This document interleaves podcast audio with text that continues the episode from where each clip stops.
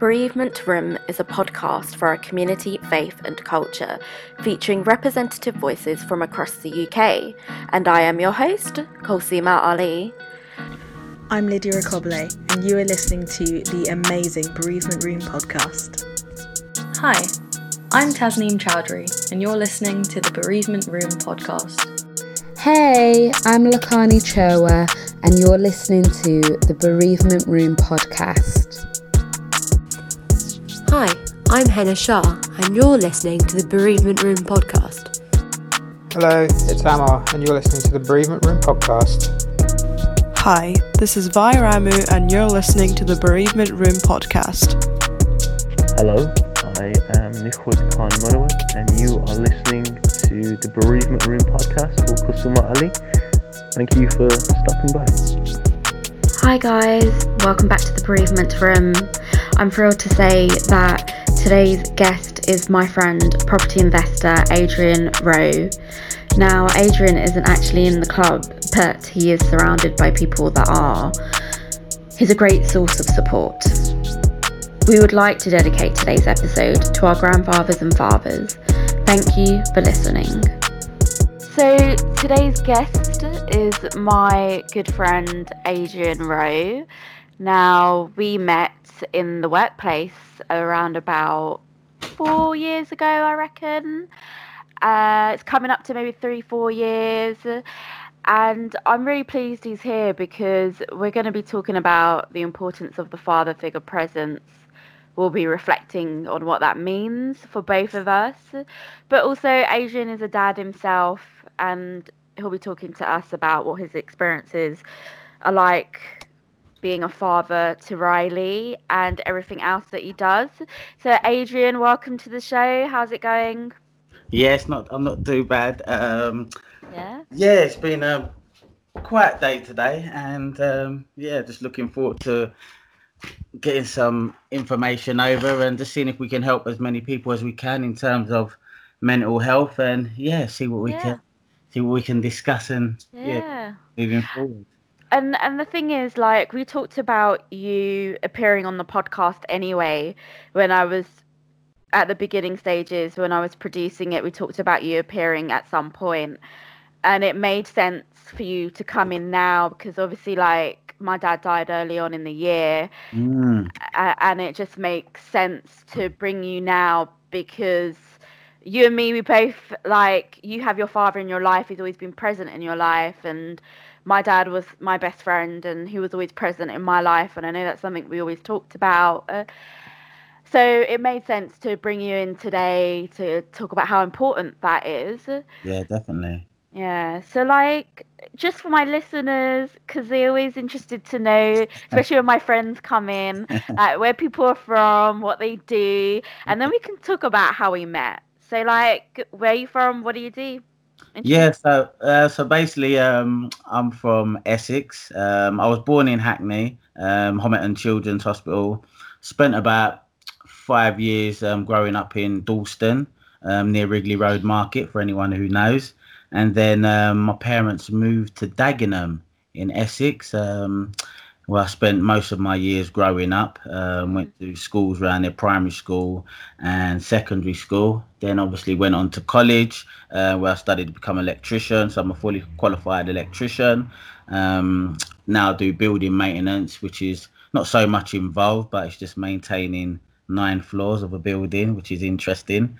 And I also um, own a property um, investment company, Interstellar Property Investments, where we source um, investment properties for investors who are looking for better returns on their um, investment. So yeah, it's um, it's been busy. Um, we're almost getting the website up and running, so that's quite cool. Because again, um, growing up, and we'll probably go into more detail uh, a little bit later.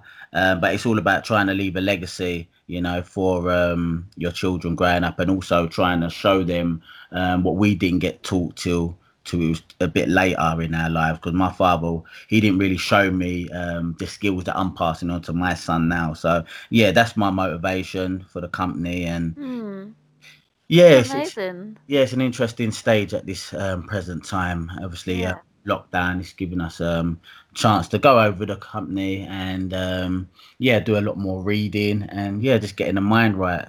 Yeah, amazing. So like, wow, so you grew up in like the East London and then moved over to Essex, right? Uh, Yeah, Uh, yeah. amazing. I'm And thankful for that. yeah, I I bet it adds to all of your life experiences. Mhm.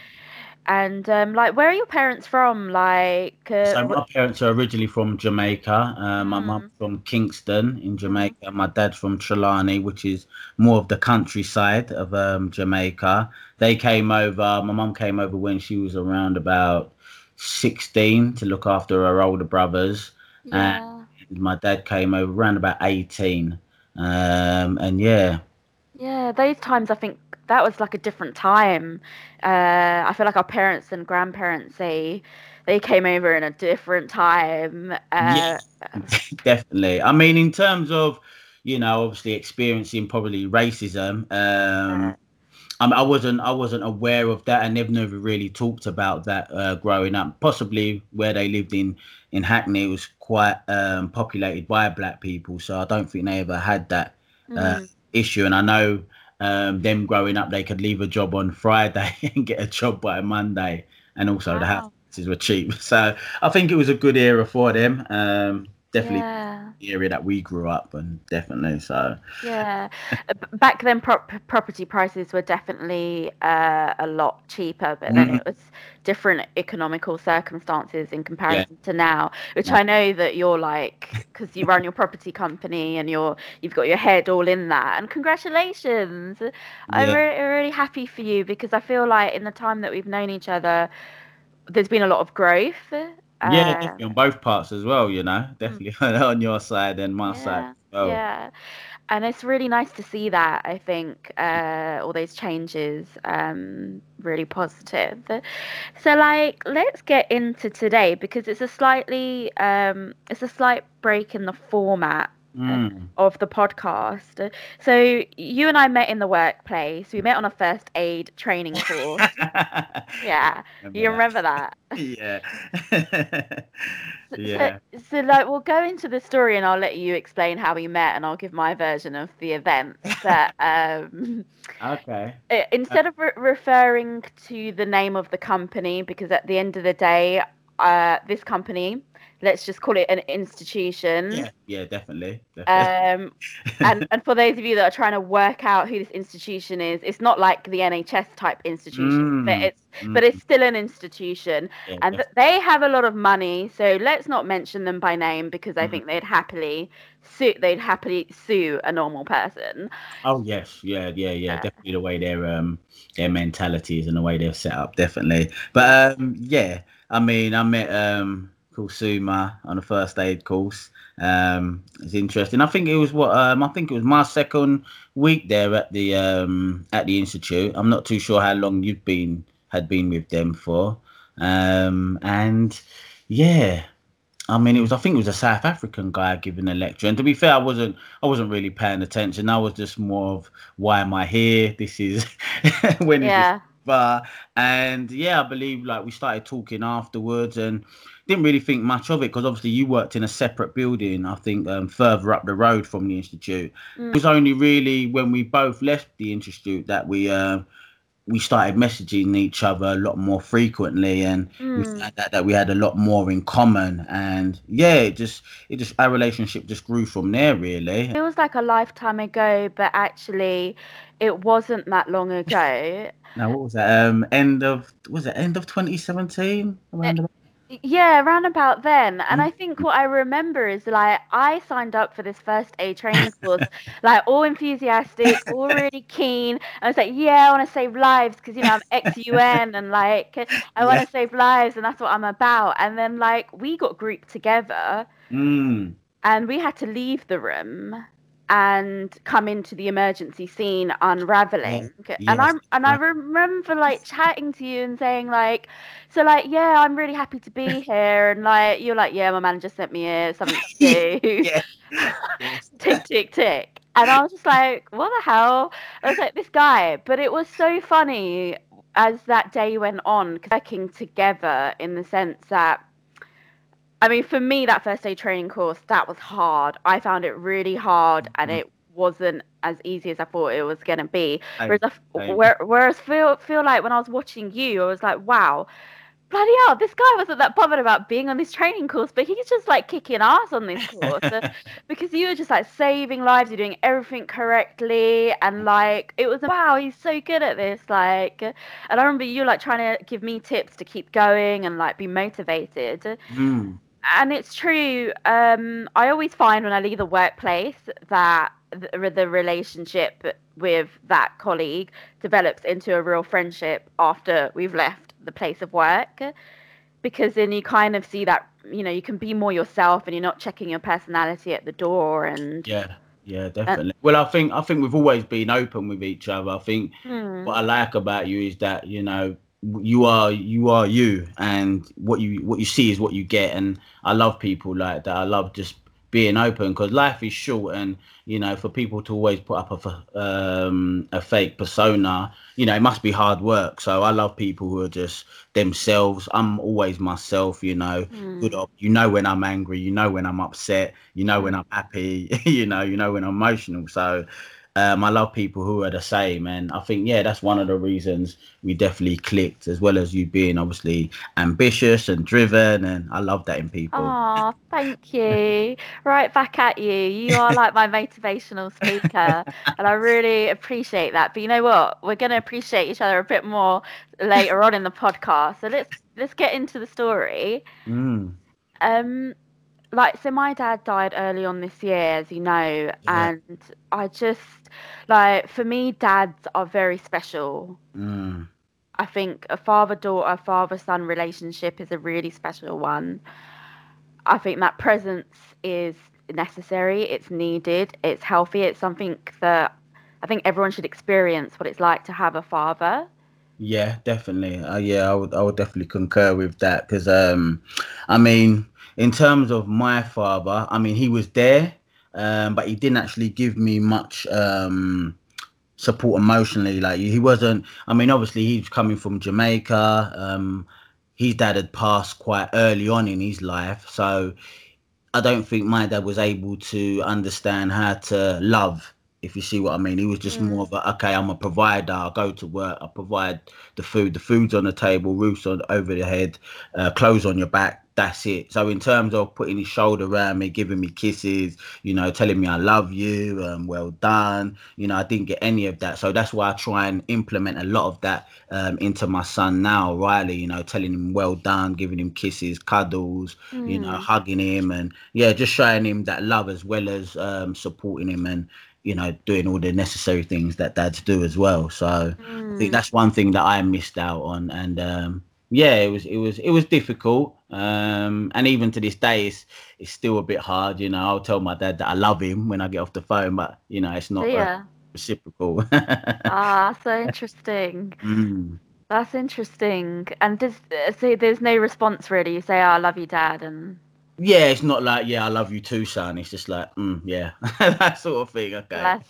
Yeah. Oh, but at the same time, you know, he was there for me when when um because obviously my parents split up. Um so you know, instead of him moving far away, he literally moved at the end of the road, see. So I lived on at one end of the road, he moved to the other end of the road, which I really do thank him for looking back as um as I get older because it would have been so easy for him to move away further away and not um, be so close. So in the evenings after school, I would go to his house, have my dinner. He'd provide dinner for me, and then I would just walk to the other end of the road, and I'd be back at my mum's again. So in that sense, yeah, he didn't provide me with a lot of emotional support, but he was there for me, and you know, that I'm so grateful for. Yeah, I understand that emotional love thing. I I hear that uh, with a certain generation that showing that openly looks very differently in our black and brown communities. Mm, mm.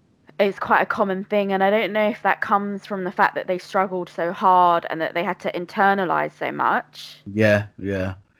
I think um where it is, I think having this discussion with my friend as well, who's um, you know, he's happily married, um, got three children.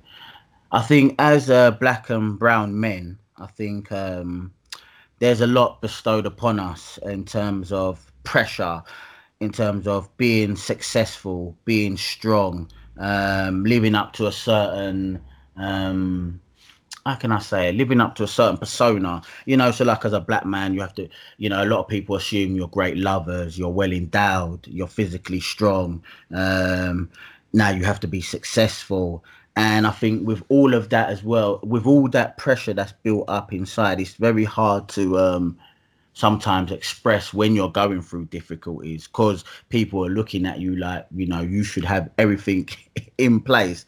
So I find that if if one bar slips, then you know you're seen as a failure, and I think yeah, it's it's it's just difficult. I think it's a difficult uh, different mentality that black and brown men have to go through. There's a there's a really high bar set and um, a perception of how we are. And what and why do you think that perception has been put on us? These stereotypes and expectations is it a history thing do you think um yeah I'll, I'll definitely go along with it's a history thing probably could be stem from slavery um you know especially from the black perspective like mm. you know where was the black man when we were getting enslaved? Uh the black woman probably looking at the black man and saying well you're not here to hold up um hold the family together. Where are you? And i think you know as a stereotype as my friend said to me, it's like it's when you go into a room um, full of white people, and it's a case where you know people might turn around and look at you and look at you a certain way in terms of like, what are you doing here? You know, they look at you and, and automatically think that you shouldn't be there. You should mm-hmm. be. They already have a perception of you before you even know my name. So, for example, we were having this saying, okay, a black guy is he's really successful. If you're telling a story to a group of people and you're saying, I know this black guy, he's really successful. Um, you know, he's he's a multi-millionaire in property. You know, they they'll say to you, oh wow. And be shocked by that. But if you turn around and said, "Oh well, I know this black guy. You know, he's just come out of prison you know, there's no reaction from that because that's a kind of norm, if you see what I mean. And I think nowadays, where again we have to be mentally strong, physically strong, great lovers, well endowed, yeah. successful. Yeah, it's a lot of pressure, and if you don't have um, the mechanics in place to deal with all of that pressure, you can easily um, turn to depression. You could easily turn mad and I find you know that's probably why there's quite a lot of uh, black and brown people walking on the streets, walking and talking to themselves because they never had that outlet to be able to um, get off their chest. Because I think in our community we're seen as weak if we cry or if we ask for help. And I think I just drew up a statistic. Um, and for men 16 years and over, um, for mental emotional treatment, black and black and Asians are the lowest for um, emotional treatment is at 5%. Asians are at 4.2%. White guys are at 11.4%. And that shows me that, you know, white guys and other um, races, they're more open to asking for that help. It's, it's, you know, so I don't know why with our community it seems as asking for help is a sign of weakness. So that's one thing I'd like to address. And I think hopefully after this podcast, we could do that. And, you know, knowing that it's okay to um, be emotion, have emotions, you know, because we are humans, and you know, being able to speak and cry and get that off your chest and ask for advice and ask for help is, you know, it's not seen upon weakness. I see it as strength that you're in tune with yourself and you're asking for that help, you know, instead of mm. having that all pen in and finally it may explode in aggression or um, drug abuse or any other forms, you know. So yeah, I hear you. I hear mm. you. It can manifest in into all kinds of mental health uh, problems so, and addiction.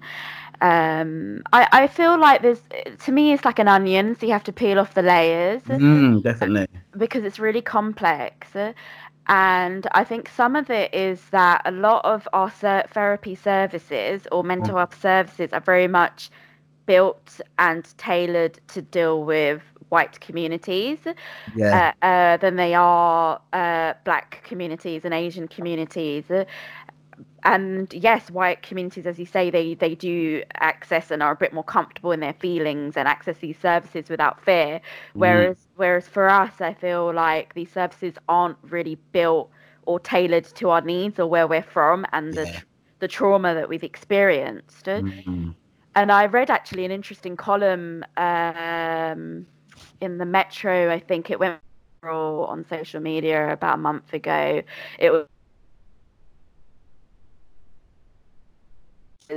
when they go when they go into the therapy room um, what happens is that they get met with sort of like the fact that they might be extremists or stereotypes or uh, people not fully understanding what it's like to be a Muslim in the UK. Mm-hmm. Um, so they, there was like a statistic to say that Muslims just. Are you still there, Adrian? Yeah, hi. Hi, I'm still here. Oh, okay. Uh, I don't know what happened to the sound there. Um, uh, that they basically don't access these services because they don't trust the services and the people mm. running them, and they they don't think it's going to meet their needs. And I don't think that's isolated to just Muslim communities. I think that's a lot of people that identify as the other in society. Yeah. Yes. Where they just they they won't op- be open with their feelings because the system isn't designed to help them be open with their feelings. And more often than not, we have to go to grassroots organisations to really get the help that we need. Yeah, def- definitely. I would definitely concur with that. I mean, yeah, it is hard going into um, an institute that's not um, that was never built for you um, and uh, and seeking help. Because ideally when you're going for emotional or mental support you need people um, of your ethnicity to to be there to um, so you you know so they can understand what you've you've gone through. Because it's hard speaking about race or anything else um, to someone who's not of that race. If, does that mm. make sense? It does. Yeah and that's what yeah and that's what this podcast is about. So yeah it does yeah, it makes sense. Yeah so they're not gonna under they're not gonna understand where you're coming from, how you have to deal with prejudice on a day-to-day basis, uh, more mental now than um, you know 500 years ago where it's more physical. Um, and some people are not mentally strong you know and i think again we bring it back to having a father in your life um, to give you you know to give you wisdom to give you your strength to know that you know okay yeah the road is going to be hard but you know i've got my dad by my side he's giving me words of wisdom um, he's someone i can go to and talk to whereas for me growing up i didn't really I don't know. I didn't. I did. I found it hard to go to my dad and speak to him about certain issues. So, in my life growing up, my uncle um, one of my mum's closest brother, he was the one who gave me guidance, wisdom, knowledge, um, and understanding who I am as a black man and what you have to do as a black man growing up and what certain skill sets you need to acquire, um, what certain books you need to read. So I'm I grew I got that from uh, my uncles in terms of who I am as a as um, a black male um, and then my other uncle was what trades you need to get, what skills you need to acquire to move up the ladder and be able to hold yourself in a in high esteem and and know that you are equal to any man as well as as long as you're willing to put in that work. So if you don't have a father figure in your life, then you know there's so many um, deviations in the road that you can go down, and you know that's where you need a strong father to be present or you know some male dominant in your life to give you the wisdom and the guidance and i find a lot of us we don't have that. It's sad what, yeah it's sad. It really is. Um so what do we do in that in that context when you know if there's someone who's listening that doesn't have that father figure like what would you kind of say? What um what what i would say i would definitely start with um uh, books. Like there's a book called um when we ruled by I mean and I mean obviously I'm I should let me diversify it slightly. Um what I would the first book I would probably read uh, by Tony Robbins is um, a book called Mastery. Um, to just be able to master your emotions, um, to understand your emotions, um, and understand that you can achieve anything. Because I think that's what you need as a as a young guy. Um, black or black black or brown. That's what you need growing up when you don't have a father in your life because you'll you'll automatically be told that you're not good enough that you you can't achieve what you need to achieve. So you need books of um, real substance to say that you know you are able to accomplish your dreams through uh, meditation through affirmation through visualization um, and Mm. yeah uh, looking at people no matter whether they're white brown pink or blue you know everyone Yeah. everyone can achieve um their goals as long as you're willing to work hard for it and yeah just put in the work and i think that's what uh black and brown guys miss who don't have father figures in their life and who are not um ready to read or you know do research because there is groups out there but sometimes i think it's too easy for them to say oh, well, well i didn't have a father figure in my life so this is this is where I ended up. But at the same time, you know, we're all human. You know, you have you know from uh, good, you know from bad. You know, you know whether to go and pick up a book or do some research. I mean, we're in the information age, so anything you want to understand, you know, it's, it's a click away. So Mm, absolutely. yeah, sometimes you can't always get caught up and, and be like, oh, why me? You know, yeah, fair enough. They, that why you, but you know, there's a million other people out there who are in your same position or even worse, or who picked up themselves and self-educated themselves without having a father figure and and are doing really well. So Mm. mm, And I, I hear you on that, and I, I guess that that kind of uh, taps into resilience. It's finding those tools within us. mm, definitely, and uh, yeah, definitely with meditation. Um, and I feel that's what a lot of people are running away from now. And I mean, with this um, COVID nineteen, is I Mm. mean, they said that uh, there's going to be a, a slight rise with um, mental health issues in terms of people not being able to go out and you know feeling depressed. But Mm. you know what it is? I feel that you have to be able to be comfortable with yourself. And I find there's a lot of people out there that are not comfortable with themselves. You know, hence we have the iPad, we have the iPod, we have we have Sky, we have Netflix, we have everything to um, occupy our mind. But if you really want to grow and be the best version of yourself and overcome obstacles and challenges, you have to sometimes sit in silence and, you know, turn all the gizmos and gadgets off and just listen to yourself. And I find a lot of people are scared to do that. And the reason I say that is because, you know, you might have, you might come to self realization that, you know, I have to drop the friends that I associate with. I might have to change my diet.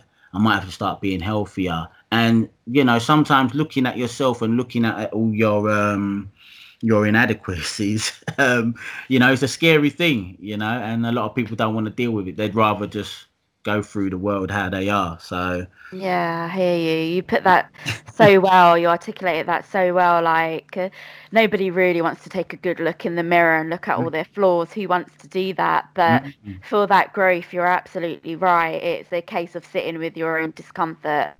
A hundred, a hundred. And in the situation that we're in now, so many people are having to do that, or they're trying to avoid that with, as you say, all the all, all the gadgets and gizmos and whatever. mm, So, like with fathers, right? yeah, Um, I know that you were chatting to your friend because we were talking about this uh, about two weeks ago, reflecting. You had a conversation with your friend about um, how women might perceive dads that aren't.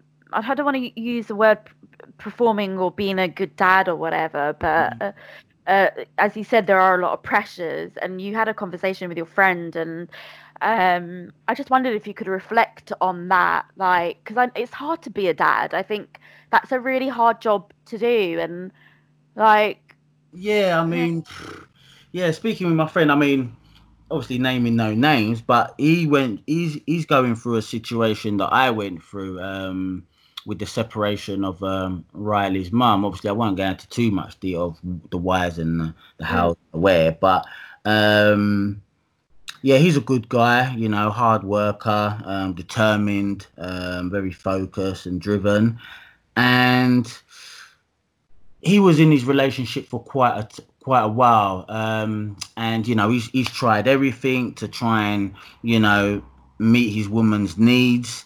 Um, you know, in terms of paying, paying and looking after the household and and etc. And I think sometimes I think sometimes women, especially I wouldn't say especially black women. I just think you know there's a lot of pressure on black guys. Um, you know we have to deal with pressures at work. We have to deal with Yeah. pressures on the way to work. Yeah. Um, Oh God, yeah. yeah, you know, just getting to work itself is drama, is a drama in itself. Um, then dealing with all the pressures, all all the politics at work, um, and then you know, so, um, providing for your family, and you know, being a great lover, and understanding your woman's emotions, and being there for her, and you know, it, it's it's a lot. It's a lot, and I think sometimes if you don't have that relationship where it's open and your woman's understanding and she understands what you go through and and is able to help you um you know deal with deal with the day basically and and refuel you for you to go out again. I think you start getting cracks in the relationship um because you'll be like well i'm here providing and you know i'm not getting any emotional support. Yeah you could get the physical loving um, which is all good. But at the same time, sometimes you need that emotional. Sometimes you just want that sit down and yes, babe, it's, it's okay. I understand. Yeah, today was a hard day, but you know what? You're doing a great job, and and we understand and we appreciate you. We love you. We love what you're doing, and you know what? We are gonna make it. We are we are gonna reach our goal. Sometimes you just want to hear that, you know, just to say, "Wo- a woman's got me. I'm I'm feeling that strength again, and yeah, I think that's where Pressure. Yeah, and I think that's where sometimes the relationships break down. Because I mean, just touching on relationship that I'm in now, um, you know, we're so spiritually connected. You know, we can talk about anything, and you know, we have we're able to we're able to talk our problems through. Whereas I think in this society, you know, if it's not working, I give up. Yeah. You know, it's a it's a quick throwaway society. And I was speaking with another friend who's um who's Ghanaian, and you know, I said to her, how do you um resolve issues between yourself and your wife? You know, if it really got to a certain stage where you know you're about to divorce, he was like, nah, nah, nah, nah, Adrian, that wouldn't happen. What would happen is that family members would probably fly over from Ghana if they're not already in um in the UK and they'd all sit round like a round table and they'd all air out their discussion. There wouldn't be no throwing the the the, the marriage away. No, you'd be sitting down discussing all the problems through it and there'll be like a sort of um a truth set and you move forward you know discussions held with two sides of the family and you move forward and i think the caribbean not all caribbean families lack that but you know most people that i know that wouldn't be something that would naturally happen it'd be like okay well we tried um okay well i'm going to go my way and you go your way and you know if we have children then we'll try and do the best we can for them Uh, Yeah, it's tough. yeah. That it's tough. yeah, and I think you know, as a black man, you get stereotyped again. You know, as you know, where even if you've tried your best to try and make that relationship work, and it's not your, and it wasn't your fault. Well, saying that, I mean, you know, you always there is always faults on both sides. But if you've really tried, and you know, if your woman's cheated on you, and that's something that you know, there's no going back from, then I can understand. But then you get stereotyped with, okay, you're a single black father, you know, you're a separated father, typical black man, can't hold down a relationship, you know, likes to go from one woman to another, giving babies. And that might not be you, but again, that's another stereotype that you have to deal with and you have to be mentally strong to deal with that again, you know. It's Uh, compounded. It's so compounded by so many elements. oh yeah, definitely. And it's just too much. It's too much for one person. And when you're already being oppressed by society that we live in, that's just like some next shit that you have to deal with. And I, I really appreciate your perspective as a black man sharing that so openly, actually. Yeah, I, think Um, we need, I think we need more of it as well. You know, I think that would help our community to realise that okay, it is okay to speak um, on subject matters that are emotional. You know, and you know, being able to cry. You know, sometimes you just need to cry, lay it out. It's you know, it's it is where it is. You know, don't see it as weakness, seeing it as a release, a release of the um, the built up energy that's gone on inside for so long. Um, and I think as well, touching on fathers and mothers, I think, I mean, you know, I can't speak for all mothers, but again, you know, having a father in your life, this is something that you're able, if you have a father in your life, you're able to go to him and, you know, be able to speak with him and reason with him. And he can, again, he can reassure you um, and give you guidance because again there's peer pressure you know um that we that we deal with that we deal with every day. And to have that father figure presence in your life is is crucial. It really it really is. I mean not enough words to describe how, how it's massively crucial because I, I I I I've never taken my I never took my dad for granted. But I think now that he's no longer here and he's transitioned into the next life. He's, he's not here and I'm never going to get that phone call again mm. to, to, to, he's not you know to check on me that I've eaten what my day was like yeah. uh, I'm never going to have those weekends with him again and the lessons that my dad left me with I can't even tell you they're such valuable life lessons mm. that nobody else could have taught me so uh, I guess on the back of that what I'd like to ask you like um, I know you haven't had any bereavements in your immediate family, but I know you've uh, probably had some external and yeah, I've had, uh, yeah, I've had quite a few. yeah. So, are you able to reflect on like what that would mean, like when the father figure's gone, and just what your experiences are? Um. Well, I mean, yeah, I can talk. I mean, I can. Yeah, I can touch on um few subjects. I mean, like a real good close friend of mine. Um you know, who went to primary school with, secondary school with, you know. I mean, he'd be he'd be a great one for you to um, get on this podcast, and um, I mean, we'll share some details um, afterwards. Oh yeah, I'd love to interview him. Um, yeah, because obviously he's lost his mother.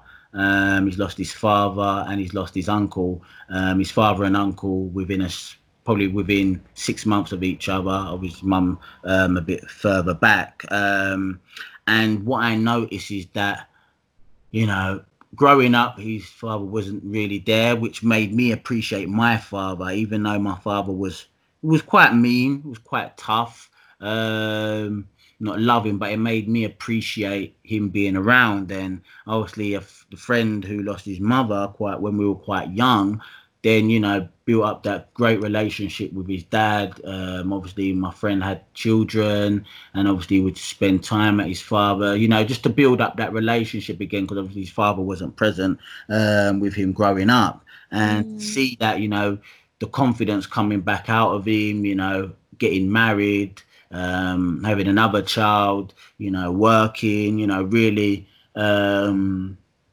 going for life and you could really see that i think having that father figure in his life as he was growing like more coming into his life even more you know gave him the confidence you know and saying you know i've got my father there as my rock my backbone you know any problems i can go to. Him and then obviously losing him you know we lost contact with our friend for a good while and you know we were at one stage we were quite worried um, because you imagine growing up your father hasn't been present you've lost your your mother um, and then you know eventually you find your way and then you know you get your father back and you're growing you're feeling strong you know your father's in your corner you get to visit him and you're building up that rapport that you lost when you were younger. Then for that to be taken away again you know that must have been devastating. And you know I, I mean i don't i can't there's no words that i can express to know what that feels like um, so yeah, we are worried about him, but again, he's got us as a support. So you know, I don't know everything.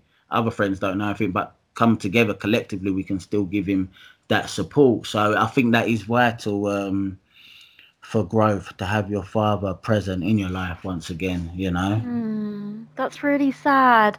I I I hear that about the fact that the relationship changes when one parent dies mm-hmm. and then mm. you reconnect with another and then they kind of his dad sounds like he did his mum like took his mum's place well she could never he could never take his mum's place but mm. was there to kind of help him grow again and build him back up and he rebuilt yeah. something new and i i know what that personally feels like mm.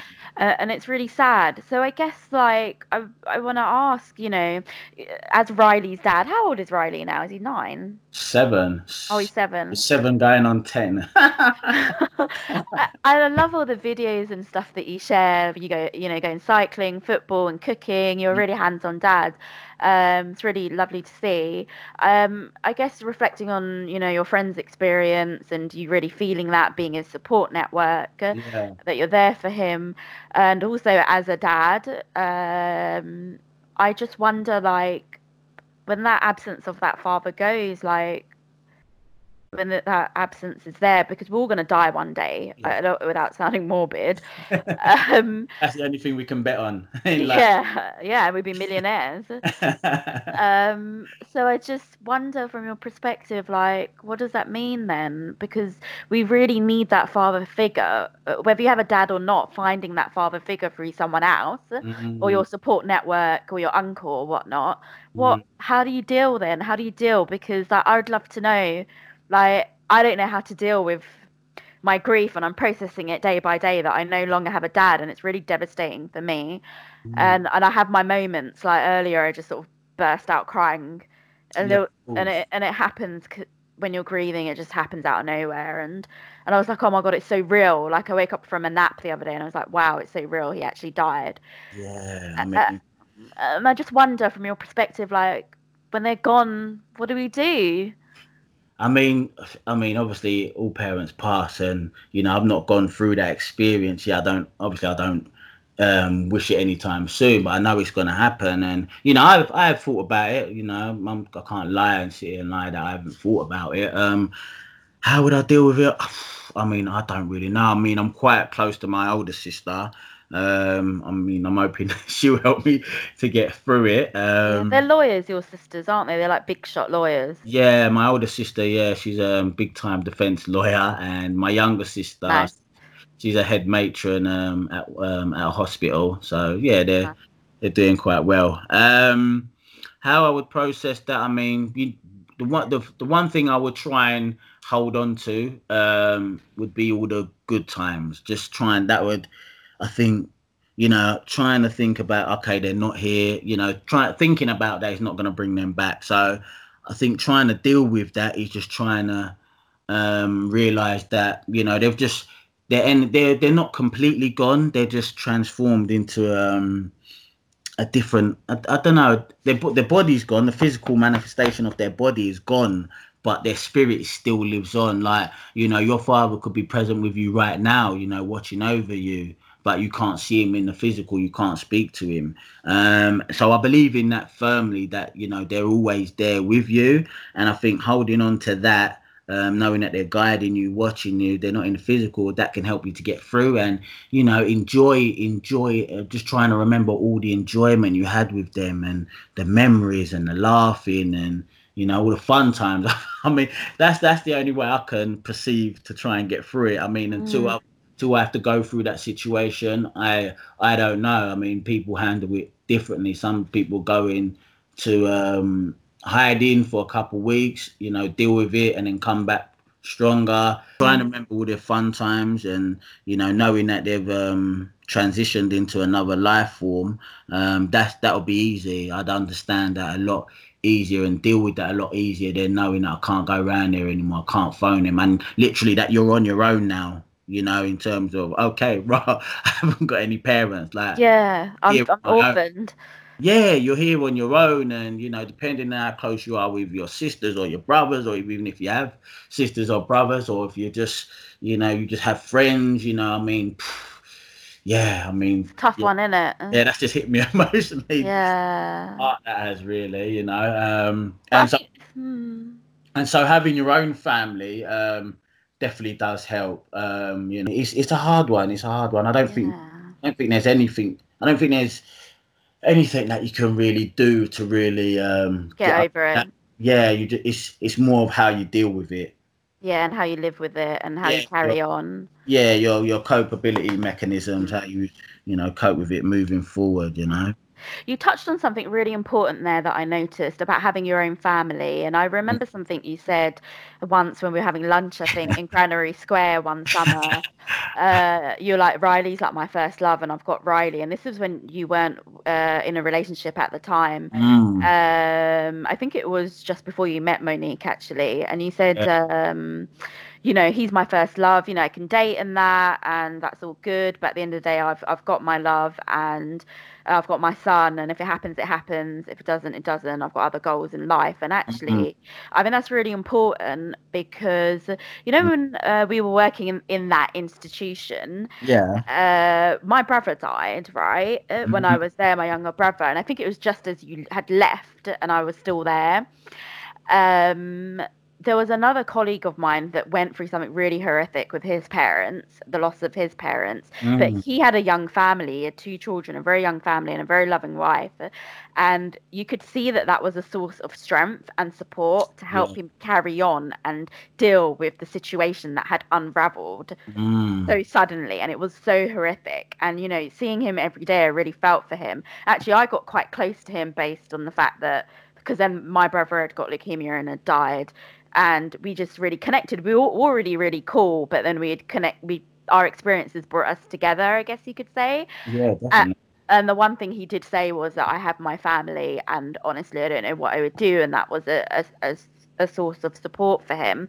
Mm. And I I really feel that for anyone that's listening, um, I do feel if you do have your own family, you feel uh, less alone. Like that does give you strength to wake up and carry on with your goals and carry on with your legacy. Mm, definitely, yeah, you're hundred percent right there. See, I mean, you know, people go through um, bereavement, you know, loss of a mother or father. If you do have your own family, you know, you you, you all right, yeah, you have to mourn, you have to grieve, you have to um, um, experience the emotion, you have to understand it, you have to deal with it, and put it to a side and, and carry on. You can never forget, but you've got your own family. You know, you still got a roof to provide for your family. You still got food to put on the table. You still got bills to pay. So I think having that is a sort of um, um it takes the focus off just you know because you know I mean you you know more than me most probably that you know some people lose their parents you know they go into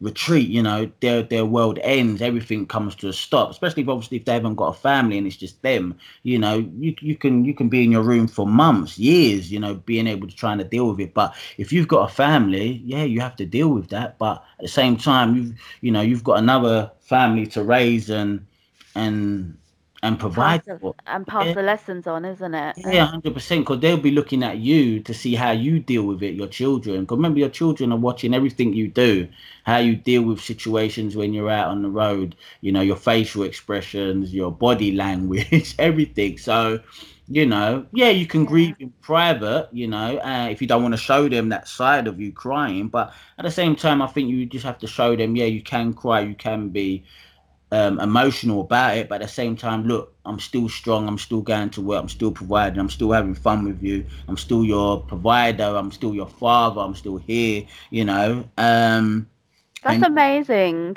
Uh, just as you say that, just because uh, you touched on something really important that a lot of charities and therapists say is that you shouldn't hide your grief. You're crying, it's healthy to show your children that because, as you say, your mm. children are watching your every move. Yeah definitely. And I mean, I'll never, I'll never, I'll never hide my emotions from Riley. Um, because again, I mean, like you, I mean, I'm quite an open book. You know, you know when I'm happy, you know when I'm sad.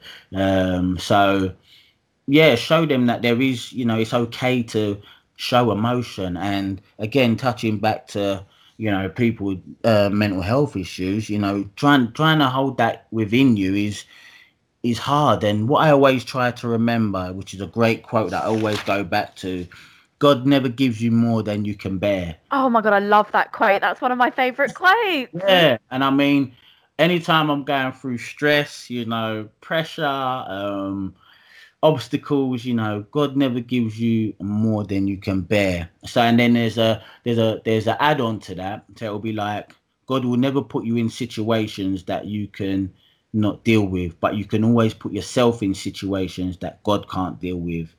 You understand? Yeah, so... I hear you. I love those. I've heard them all. Uh, is uh, is that because for me that they those sayings come from the Quranic? It's okay. Quranic. Okay. So for you, did you get that from the Bible? Um, Bible and and friends as uh, friends and just quotes that I've picked up over the years. And oh, okay. my mum, my mum always used to say that God will never give you more than you can bear. Yeah. And, and that's definitely helped me through, you know, trials and tribulations and because at the same time, you know, your father be will be present in your life, but at the same time, as a guy growing up, you still sometimes have to make them decisions that your father might not have been in.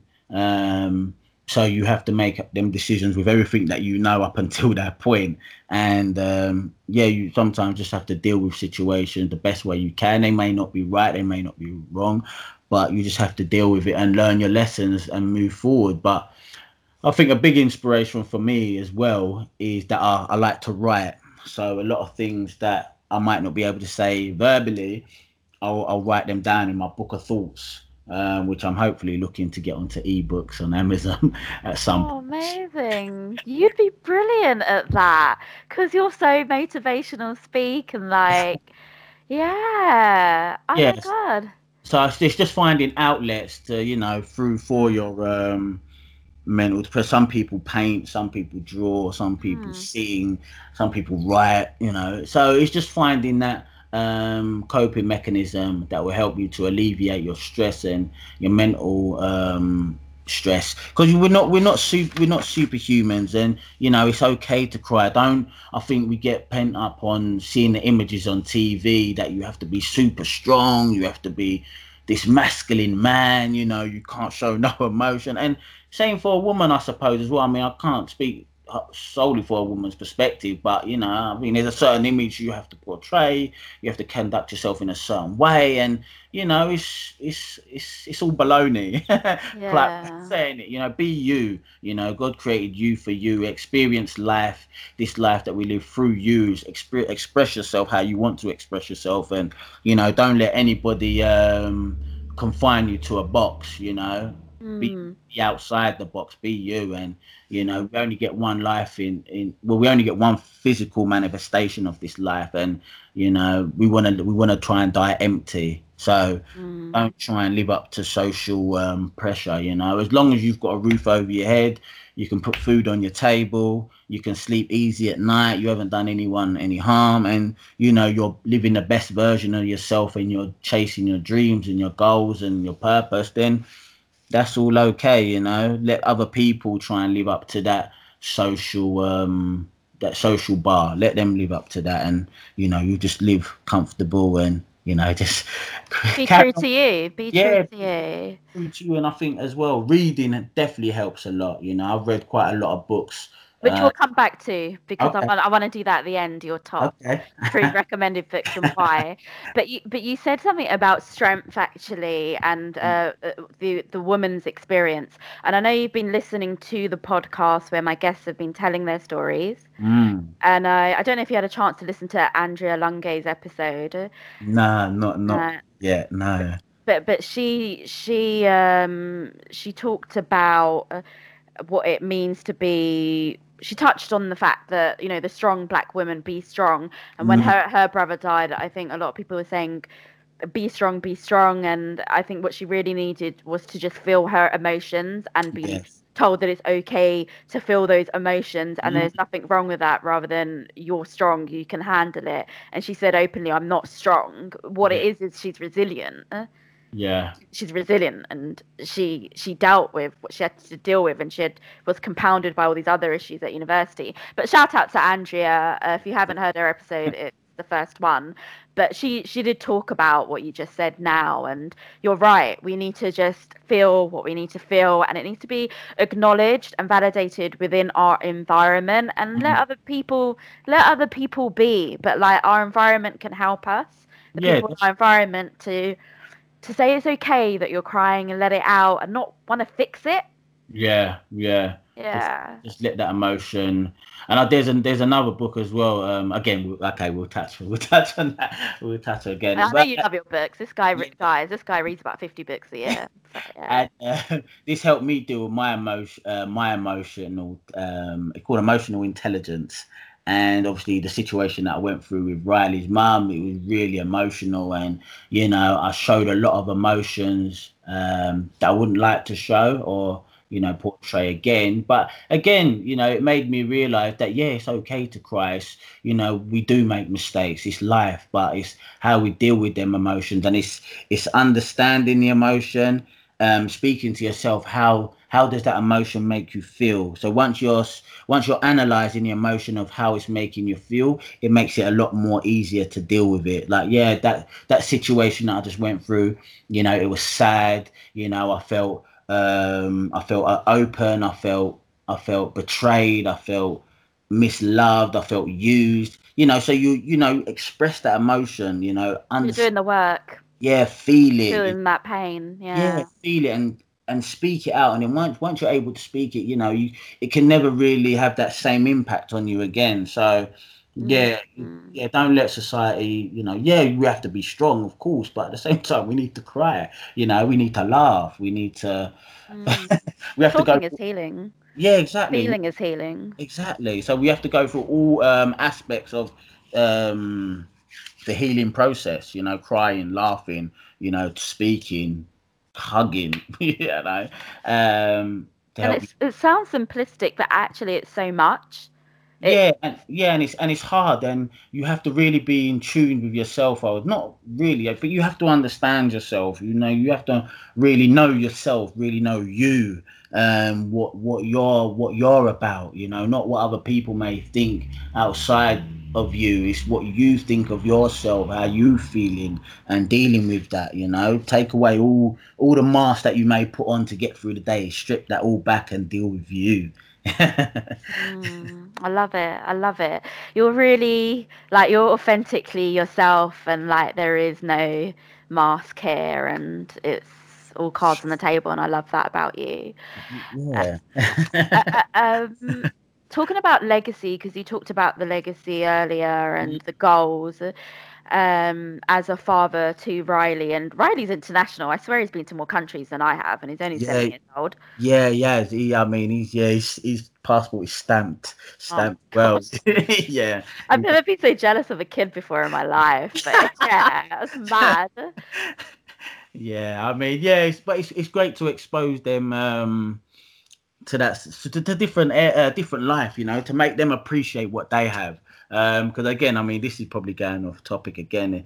It's it's appreciating what you have, um, and I think a lot of the children nowadays, everything is now, now, now. You know, okay, I'm finished with the iPod. I want the iPad. I'm finished with this iPad. I want the new iPad. Oh, I've got iPhone four, but I want the iPhone five. So, and it's you know, and when you take them, when you take your children to other countries, like we took him to Cape Verde, and you know, the children didn't really have much, but we see these two uh, kids, like brother. Uh, both brothers, and you know they were making bow and arrows out of the sticks. You know they were making arrows uh, with the tree bark, and I'm like, mate, if you were to go back to England and tell a child to do that, like, mate, there's a shop round the corner, you know, I can just go and buy that.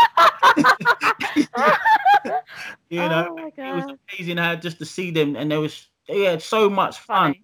Yeah, so much fun making it by hand, searching for the tree and tree branch and breaking it, and you know, you could see Riley was just stood there like in awe, like looking at them, like, wow, like you know, they're having so much fun with with so little, if you see what I mean. But to them, it's it's a lot, you know. There's, it's amples of opportunities and and things that they can make with with everything around them. So I think it's exposing children to that um, to make them understand that they are in a um, a privileged situation. Because you re- when you look at it, you have, we have to be thankful for where we've been born. You know, because we could have been born anywhere. You know, and be born in the UK. Yeah, we go through racism on a daily basis, subtle racism, indirect racism.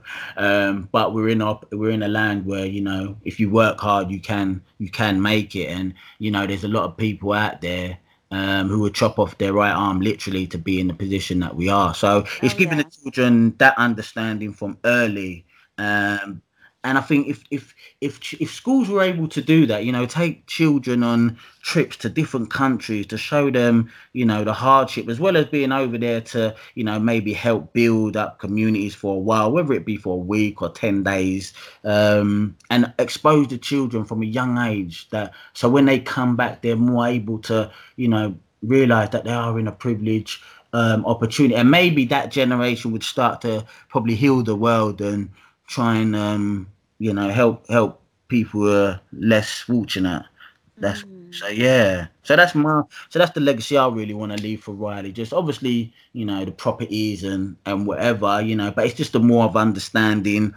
You know that you can you don't have to just go through the school go through the school system, but you know if you want to be your own boss, be your own boss. You know, but this is this is one of the ways you can do it through property, or you know you can design something or you can write or you can do performing arts whatever it is uh, see but- the world or see the Yeah. world like you're showing riley um yeah. the world experiences and how others live and how to respect the Mm-hmm. cultures and uh, faiths. And as a dad, I just want to say, I think you're such a great dad for teaching him that and showing him that. And I see that you do that on a daily basis. And I just, I'm always in awe of you because, like, how old are you? You're like the same age as me in 30s, right? yeah yeah yeah and like i just think oh my god like you know you've had your experiences with your own dad and Mm. you you know you go through you go through your challenges every day and i'm always in awe of just how much of a great dad you are and it kind of makes me appreciate all my experiences with my dad and yeah 100% everything that I had and leaving that legacy behind because my dad was very much like that. It was Mhm. always about the experience and um, what we have to learn and not really about the materialistic stuff. Uh, Yeah, of course, because you can't take that to the grave. You know, you only, as my dad always says, you only take your memories, son. So make sure you have plenty. Oh, that's lovely. Is that what your dad says? yeah. That's So, lovely. uh, I mean, as you said, you know, you can't, we can't take the material things, but you know what people think of us when we leave. You know, we want to know that you know they were an open person. You know, they wore their heart on their sleeve. Everything they said was true. You know, they had flaws, but you know they didn't care. Um, they were care, they were caring, they were kind-hearted, and you know they're the things that will live on longer. Not whether you know every year you had the latest pair of trainers or the latest phone. That's Mm. people are gonna remember. You know, it's how, Mhm. how you made them feel uh, when you were around them. That's what's gonna um, live on. And So that kind of brings us. Um, we're we're we're going to wrap up soon, but uh, just a couple of things really. Um, look, we live in a systemically racist society, right? Uh-huh. There's no two ways about that. And I think the bereavement space is a that impacts the bereavement space in terms of how therapy services are accessed. Mm. Um, I, I know for me it was a fight to get a BAME therapist, to find one, to research one, Oh, wow. uh, to find that because actually counselling psychotherapy is just riddled with middle class white women. Um, That they have no, have no concept or understanding of what it's like. no, of our lived experiences, no, at all. And they'll just say stupid shit, which um, you hear often on my podcast, what's been said, and why a lot of the guests have had that therapist and then gone back to the drawing board and were like, actually, I need to find a black woman or a black man or an Asian man or a Muslim Mhm. man or whatever it may be Mm. to understand the experience of the diaspora, like our experiences. um, so knowing that we live in this society, like uh, when it comes to death and grief, Mm. And knowing that we live in a society where BAME people actually they're they're not really benefiting that much from from this system. What is Mm.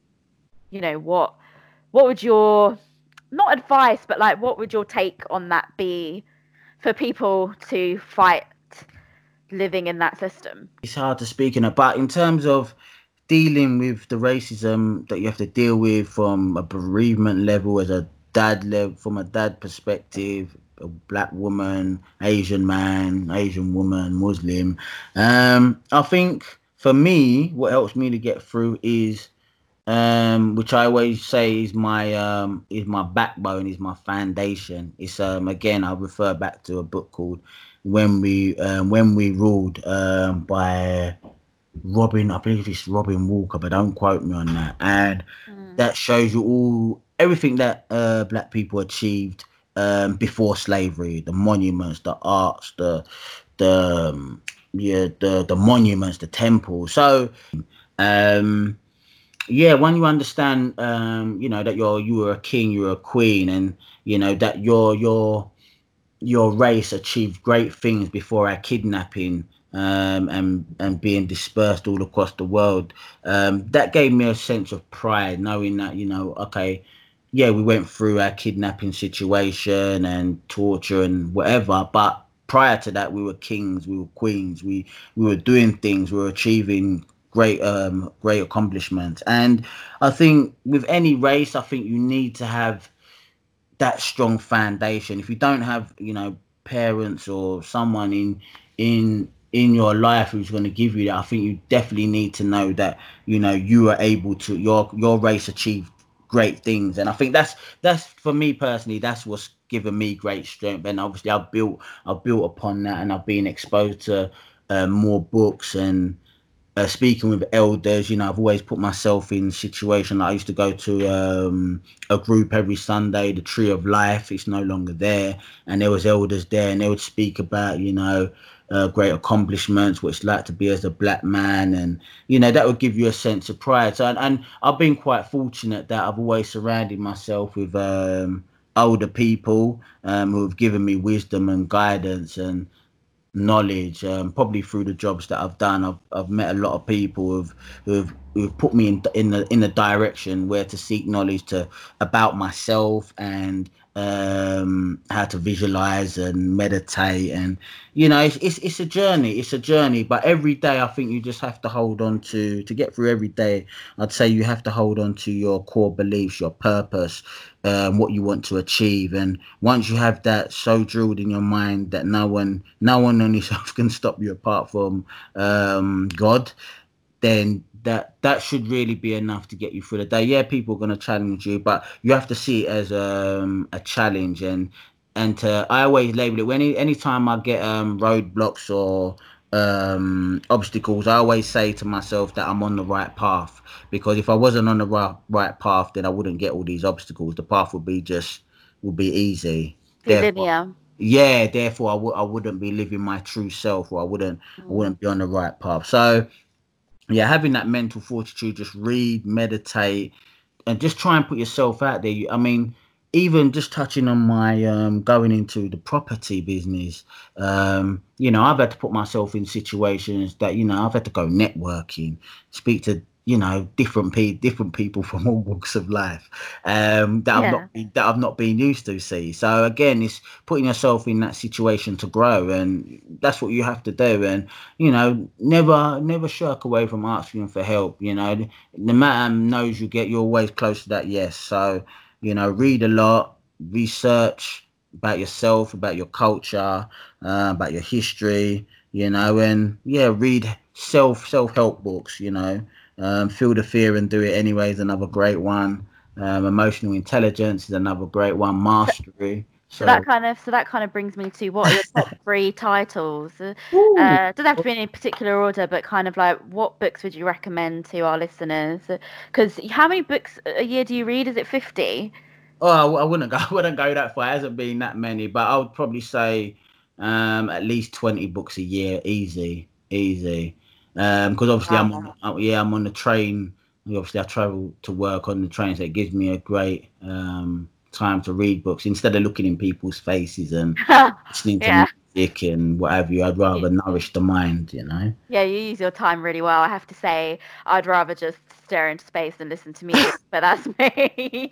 I'm really crap like that. But I'm really impressed. 20 books is a lot of books, right? Yeah, yeah. I, I've been reading one book. It's coming up to six months. It's called Thinking Out Loud by Rio Ferdinand.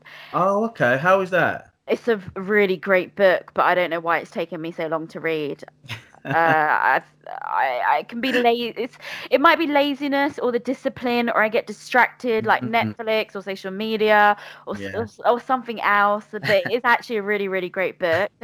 Um, so yeah, I mean, I love that you read so much, and I I get a lot of inspiration from that. So uh, top three.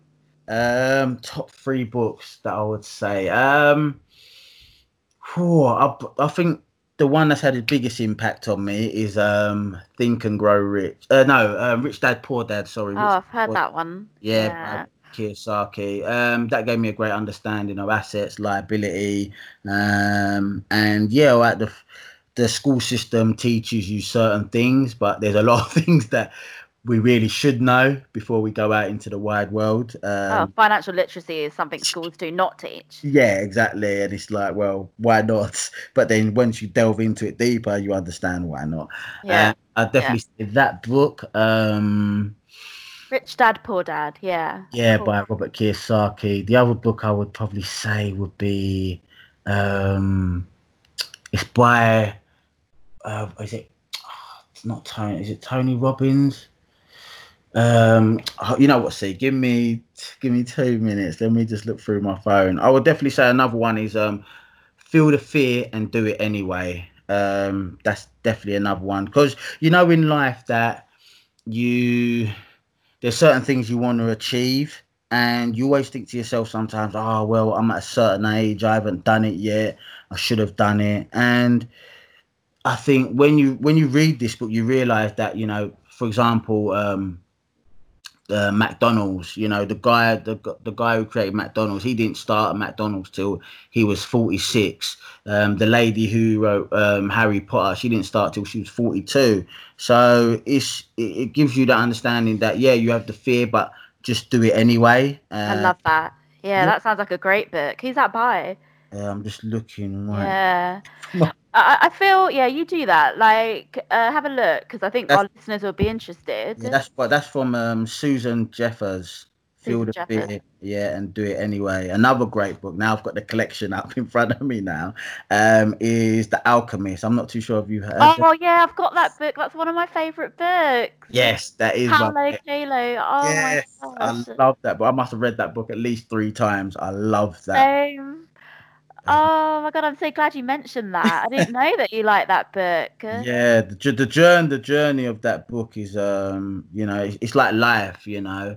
Um, there's so many people telling him you're you know, what are you what are you fantasizing about going to a foreign land? There's nothing there. But you know, holding true to what you believe. And that's what I say getting through the day every day is uh, having that strong purpose of what you're what you're here to do on earth and having your dream, you know. Once you have that, yeah, once you have that instilled in you, you can overcome all obstacles. And yeah, it doesn't matter whether people, you know, speak down on you, take the mickey out of you. It's, at the end of the day, you're they're already down, so they're trying to bring you down. So that's the way I look at that. I well. love that. I love that. That's there's so much truth in that. It's so true. That's why bullying and stuff exists. Um, and you're right. Having that foundation, having that purpose is is everything. So it's um yeah. All the fear yeah, I hear you. Alchemist and this made me understand people a lot more. I mean, this book is quite big, but this guy's got a great collection of books. It's by Robert Greene, um, The Laws of Human Nature. and it's and he's got the same book as well, which is Mastery, um, 50 Laws of um 50 Laws of War and Art, I believe it is. Um, hold on. Yeah, mm. 33 Strategies of War by Robert Greene and The Law of Success by Napoleon Hill. So there's there's a few books. Uh, see, I can't I can't say to you there's a top three. Um, all have been invaluable. All have um, given me um, great understanding. But if I would have to say, if I could have one book um, to last me say three months, it would be Breaking the Habit of Being Yourself by Dr. Joe Dispenza. That'd be my um What's that about? Is that Oh, that's about your um reprogramming your brain. So Oh wow. You know, you know when you think if you think negative, I'm gonna try and explain this the best way I can. Uh, when you're thinking negative, there's all that means there's um there's that path already created in your brain, that neurological path. So if you wanna if you wanna be able to shed that negative thought, uh, when you think of the item or the person that brings up that negative thought, you then have to think positive or you have to attach it to another emotion or another feeling.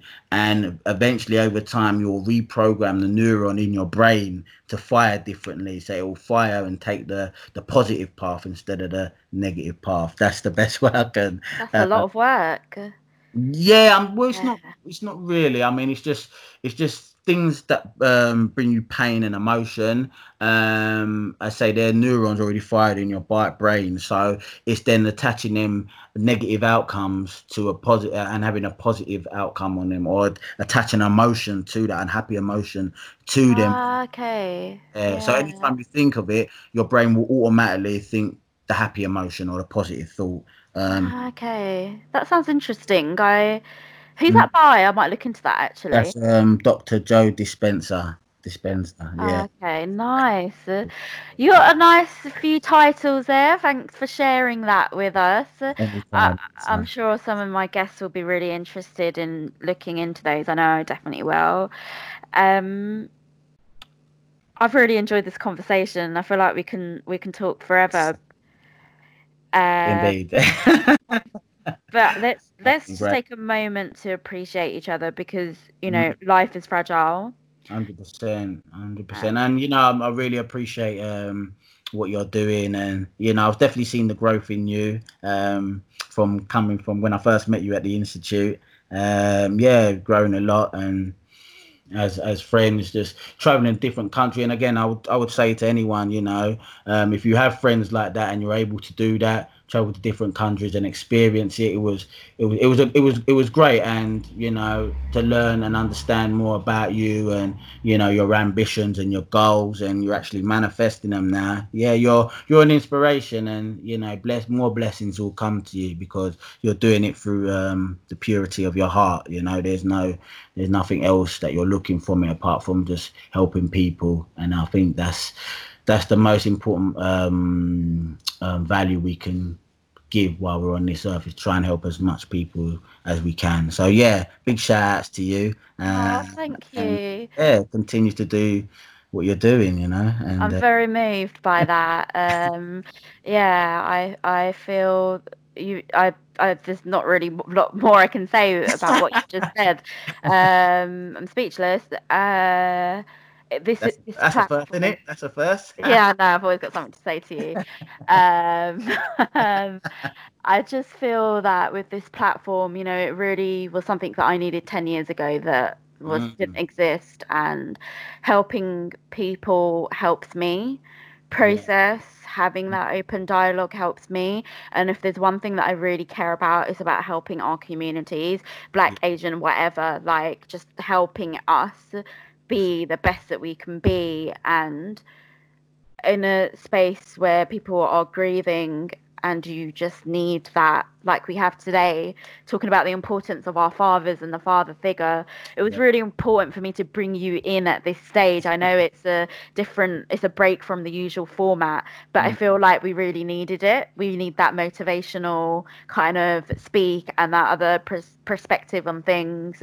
And actually why the father figure is so important and i just felt you as a dad you could really explain that to our audience Yeah, well, I hope I hope hopefully I got all the points across. Um, no absolutely you did Yeah, I mean, Uh, being, being a father is a full time job, and you know, just have fun with it. Um, as long as you're continuing to learn and grow, your, um, your children will continue to learn and grow. And yeah, just try and show them all the things that you wasn't able to um, see or experience whilst you were young. Because remember, our, our family grew up in different different Times. times, and yeah different things were going. on. So, making yeah, sacrifices isn't it Uh, 100%.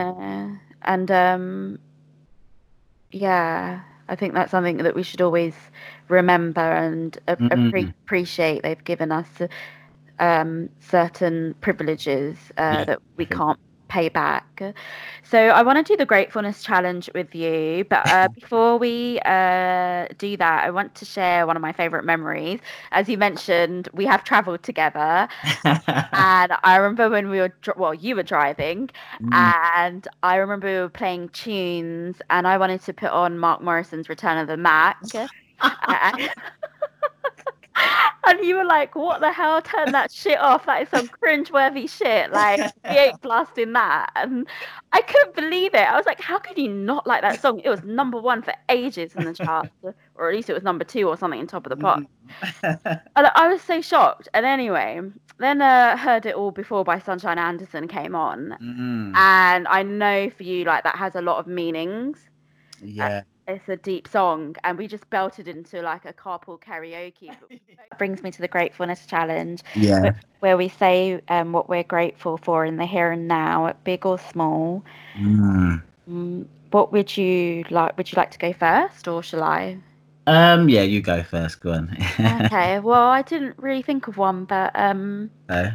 I I guess it's what you were saying about uh, fighting the fear. Um, do it anyway. Mm. Um, you know, I'd thought about this podcast for a long time, and then I finally pitched it one summer, and I finally went ahead with it, and it is where it is now. You know, 11, 12 episodes in, and Mm. it's been such a great learning tool. It's been a journey. It's been healing. It's been a kind dialogue. It's been a place for people to tell their story if they've never told their story. It's been a place for people to kind of aid and get other work opportunities through it. Um, and I just, I'm glad that I fought that fear in that moment Mm.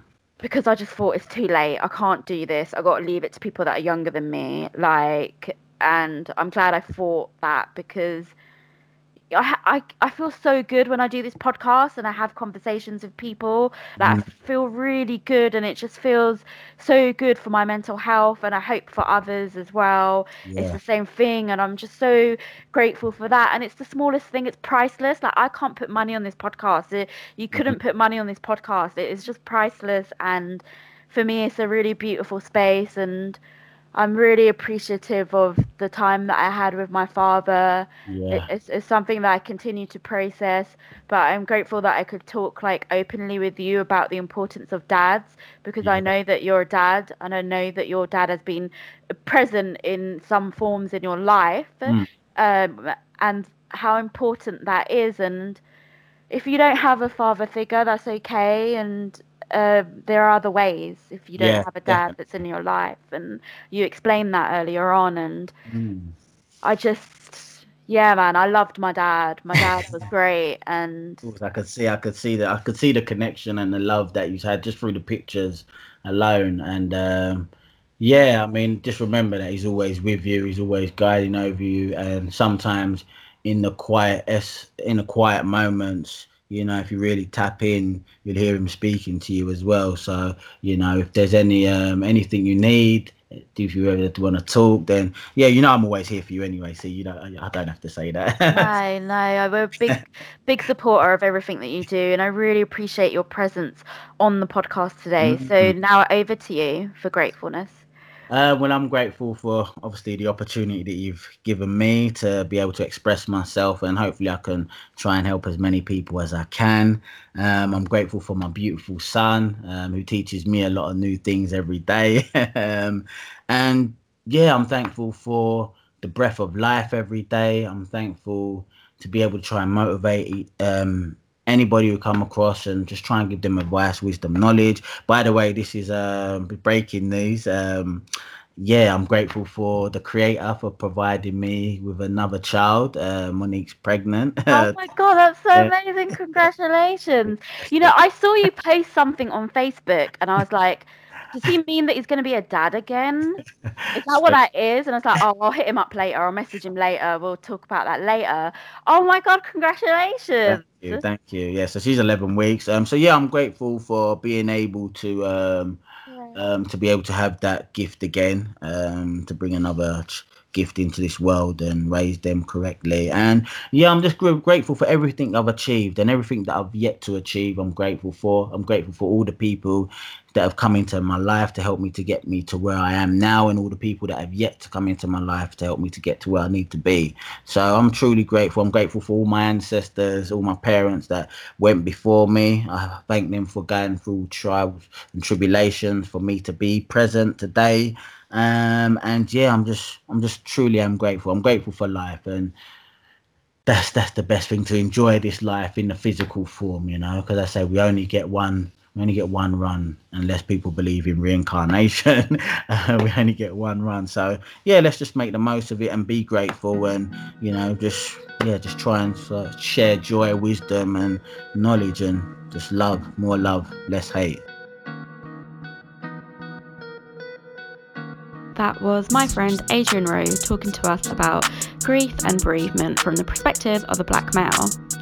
Let's wish Adrian love and continued success. As always, thank you for listening.